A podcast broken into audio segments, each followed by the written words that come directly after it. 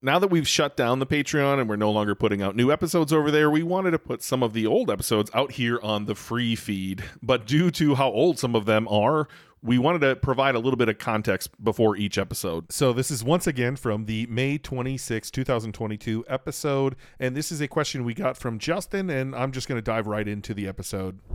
And Justin wants to know, and I'm going to, I'm, I'm air quoting here, what is the next air quote level for us dropshippers? Just interested in your thoughts. Jon, I think this came up from I originally heard this when someone heard the Ben is quitting dropshipping episode, and they heard me moving on from, uh, you know, this dropshipping whale that I'm going after, which uh, I think I'm going to end up keeping a chunk of this and, and mentoring the people who are taking it over.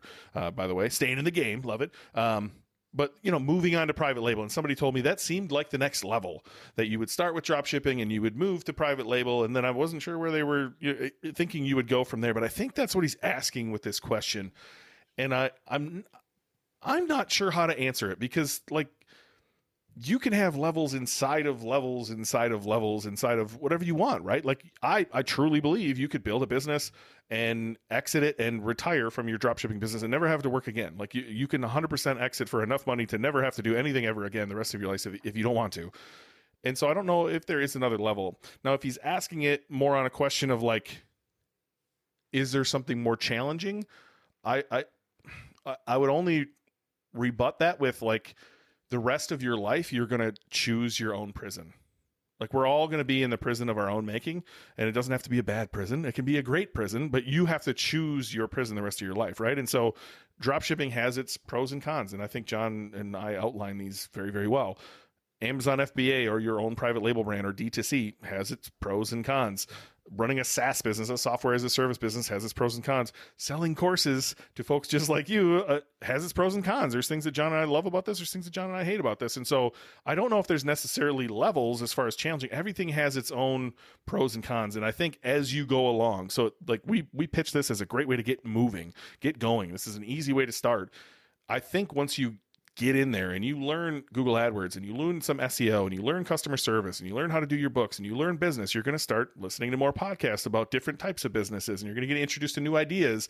And maybe some of those new ideas are way more interesting to you and, and spark more fire inside of you. And, and that's your next air quote level. But other than that, like you are on your own journey. And so I don't, I don't ever want to tell you, start your dropshipping store, get to here, then you're going to this thing and doing this. Like your journey is going to be very different than my journey, and I, I, would never want to influence it so that you're living Ben's life rather than living Justin's life. Hmm. Yeah, yeah, I think that's really cool.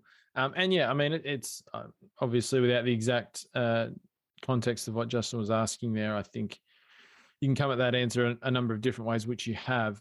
I think the thing I would say though is that uh, I have seen very like levels within levels, right? So th- there's levels within high ticket dropshipping businesses. And I'll be honest, I have seen in my time of looking at high ticket dropshipping and, and being around this community and, you know, years and years of doing that, I think I've seen less than 10 people who have actually accessed all of the levels within their high ticket dropshipping business. Honestly, every single person, even people who are already doing multiple seven figures a year in revenue, still have levels to attain within their high ticket drop shipping business. And if you crack into the eight figures, yeah, right, maybe you're getting to the extent of where just plain old drop shipping is going to take you. And you and then there's some other levels. But particularly if you're in the US market and you're not in seven figures a year in annual revenue, don't even worry about this question. You got so much to do yet so much to unlock in your existing business, which is going to be way easier than going and trying something completely different and starting from scratch with something. Get to work and unlock all the levels in your existing business. If you're into mid seven figures a year in annual revenue, you still have a few levels. I'm willing to bet that if we looked at your business, you're not taking advantage of at all yet, that you could go further and do and bust yourself up. But yeah, I mean, once you get once you get once you've done that, once you've gone through all the levels in your business, then the, you know, for me, the obvious pathways are to then leverage your large audience into your own products, right? That you control, that you, you know, however you do that, and whatever those products might be, that that's obviously build your brand out further by doing that. Um, but yeah, you absolutely will identify lateral moves for yourself. So I'm somebody who's done quite a bit of that, tried a bunch of different things. Some of which I ended up hating, and some of which I really love, um, as well as drop shipping that I've been able to do based on my experience and things I've learned while doing drop shipping. Um, so you'll find those. There's a lot of those though, um, and it, it, that really comes down to personal preference. Like I say, I mean, I've managed ads for people. I've done educational content. You know, sold services. Um, you know, done some offline business stuff. You know, like, you know, you'll come across that. I don't think there's one answer there. As the, the things that you learn, I mean, if you do everything you can do in a high ticket dropshipping business, think of all the things you learn how to do from a business perspective. You can flip that into all sorts of different things, right? Literally, like probably hundreds of different ideas that you could leverage that experience and knowledge into um, successfully, I think, which is pretty exciting. I mean, that's really cool, right? Um, but yeah, is there one thing that's more or less relevant to high ticket dropshippers? No, I don't think so. It's, it's going to be more about what you, as an individual, uh, feel good about, enjoy, love, get excited about. You know. Yeah, I got two little nuggets from there. You said there's mid seven figure businesses who still have lots of levels to go. I, I, I, was a prime example of that. The business I was part of that we got to 11 million in a year before I left, we had virtually zero emails.